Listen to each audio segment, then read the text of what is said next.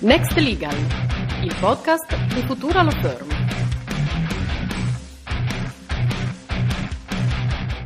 Buongiorno e benvenute e benvenuti a questa nuova puntata di Next Legal. Io sono Raffaele Battaglini. Io sono Santiago Martin Caravaca.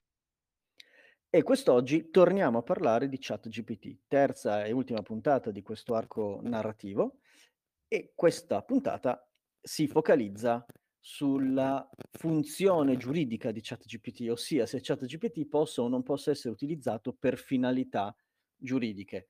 Santiago e io abbiamo condotto una serie di test, di esperimenti, di prove e vogliamo raccontarli oggi.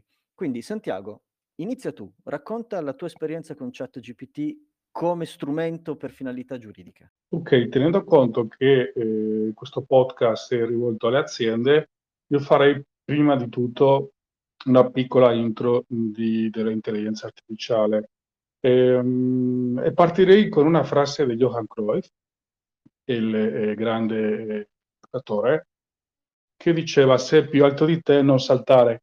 Cosa significa? Significa che anziché cercare di competere con l'altezza del rivale, è meglio aspettare di vedere dove si dirige la palla e agire di conseguenza. Quindi allo stesso modo, anziché cercare di competere con l'intelligenza artificiale, dovremo capire dove può essere più utile e collaborare con essa per offrire alle aziende un servizio migliore. Per quanto riguarda la mia esperienza con ChatGPT, io sottolineerei che non si tratta di un sistema che ti fornisce delle risposte in automatico, si tratta di un sistema che ti dà la possibilità di iniziare una conversazione che ovviamente deve essere diretta da parte del professionista. Quindi senza fare le domande giuste il sistema non è in grado di darti le risposte giuste. Questo vuol dire che non è così semplice operare con il sistema se tu non hai delle competenze tecniche per fare queste domande. E non so tu, Raffaele, che cosa hai notato e come ti sei trovato con ChatGPT. Io l'ho utilizzato su documenti specifici. Per esempio, ho chiesto a ChatGPT di redigere un contratto di agenzia più volte e si è sempre rifiutato in realtà di scriverlo. Mi ha dato soltanto delle indicazioni su quali sono le clausole tipiche di un contratto di agenzia, ma si è sempre rifiutato di scriverlo dicendo che sarebbe stato necessario rivolgersi a un avvocato. Gli ho chiesto di redigere un verbale di CDA per l'attribuzione poteri. Una prima versione non era molto approfondita, ho dato qualche indicazione in più, allora è riuscito a propormi un verbale di CDA di attribuzione poteri con qualche dettaglio maggiore. La sensazione che ho, come hai detto tu, che funziona molto bene se utilizzato da un esperto di quella materia, proprio perché bisogna dare dei prompt, quindi delle istruzioni puntuali, precise, e bisogna anche essere in grado di interpretare il risultato, perché mi è successo qualche volta di vedere risposte incomplete, imprecise, certe volte anche un po' inventate. Un altro utilizzo per cui l'ho provato, e lì mi è stato in effetti molto utile, è stata la redazione di un'introduzione a una guida sui term sheet per operazioni di M&A che stiamo predisponendo, e su quello mi è stato in effetti utile. Infatti, sintendote, io sono al 100% d'accordo, perché credo che qua ci sono almeno tre situazioni, circostanze che sono utili per le aziende. Uno, che può migliorare la velocità del lavoro dell'avvocato. La seconda questione è che anche può migliorare la qualità del servizio. E la terza questione è che potrebbe anche potenzialmente ridurre dei costi.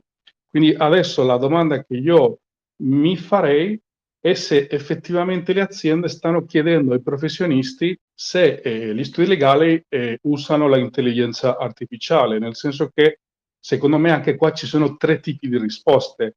C'è la prima risposta che potrebbe essere: l'avvocato dichiara di non utilizzarla magari perché crede che l'uso dell'intelligenza artificiale trasmetta un'immagine di scarsa autonomia o di bassa qualità del servizio.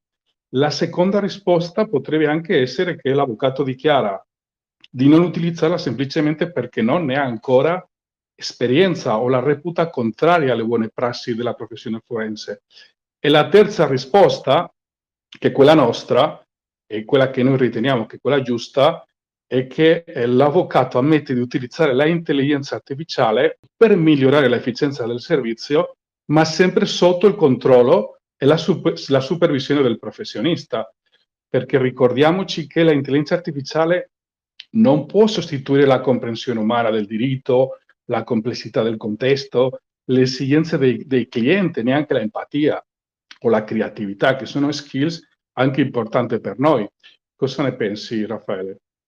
Hai toccato punti fondamentali che condivido, perché come ho detto prima, per avere un risultato accettabile, che non significa che vada bene, ma che è appena accettabile, bisogna fornire indicazioni estremamente precise. E spesso soltanto un tecnico è in grado di fornire quelle indicazioni precise, per cui io trovo che sia uno strumento utilissimo per noi tecnici, o meglio per chi è esperto in un certo settore, perché permette di essere più efficienti, ma non mi sembra essere in grado di sostituirsi. No, serve una comprensione più profonda. Certo, infatti. No, c'è anche un'altra cosa importante da sottolineare sicuramente, che ovviamente stiamo assistendo all'evoluzione dell'utilizzo dell'intelligenza artificiale nel settore legale, e quindi è importante anche far notare alle aziende che siamo ancora agli inizi, e quindi è fondamentale che questa tecnologia venga testata, sperimentata, come stiamo facendo noi, come stanno facendo altri studi legali, in modo responsabile, tenendo in considerazione ad esempio la protezione dei dati. Quindi non va bene inserire i dati personali quando cerchiamo di trovare qualche informazione precisa. Inoltre, i dataset di qualità anche sono fondamentali per il nostro settore, per ottenere informazioni precise anche di questi sistemi di intelligenza artificiale. E questo sicuramente rappresenta una debolezza del settore legale, no? Poter avere un open data e dei dati di qualità che possono fornire risultati anche di qualità. Quindi dobbiamo essere consapevoli, secondo me, che ci possono essere possibili bias che potrebbero emergere con l'utilizzo dell'intelligenza artificiale, e dobbiamo anche fare attenzione per mitigarli, ma questo non deve fermarci e dobbiamo continuare a esplorare e a capire come ChatGPT o altri sistemi possono diventare i nostri partner, i nostri collaboratori, perché io credo che dobbiamo comprendere questo rapporto fra intelligenza artificiale, avvocato e cliente, con un partner che ci assiste in materie molto precise per farci risparmiare tempo e migliorare anche l'attenzione al cliente e la qualità del servizio. Sì, sono perfettamente d'accordo. Io infatti vorrei trarre magari qualche conclusione, visto che siamo in dirittura d'arrivo con questa puntata, e cioè che l'intelligenza artificiale, ChatGPT in particolare, trovo che sia uno strumento eccezionale. È divertente usarlo, è utile usarlo con intelligenza, con attenzione, e sicuramente ci può essere utile. Trovo che non possa ancora sostituirci, mi spiace per le imprese, ma sono strumenti che dobbiamo imparare assolutamente a usare noi per primi, per migliorare e per efficientare i nostri servizi. Assolutamente. Io in conclusione direi che effettivamente l'intelligenza artificiale non deve essere vista come una minaccia per gli avvocati, per le aziende, ma di nuovo come un partner efficace che può aiutare a ottenere risultati migliori e più efficienti in determinati compiti. E se combiniamo le abilità dell'intelligenza artificiale con quelle umane, possiamo ottenere risultati veramente incredibili. E come ha detto Cruyff, di nuovo, se l'avversario è più alto di te, non saltare, aspetta e guarda dove va la palla. E con l'intelligenza artificiale dobbiamo fare lo stesso. Non dobbiamo competere, ma collaborare. Benissimo, sono perfettamente d'accordo. Santiago, grazie mille. Un saluto a tutti gli ascoltatori e ci ascoltiamo alla prossima puntata di Next Legal. Buona giornata a tutti. Buona giornata. Next Legal, il podcast di Futura Law Firm.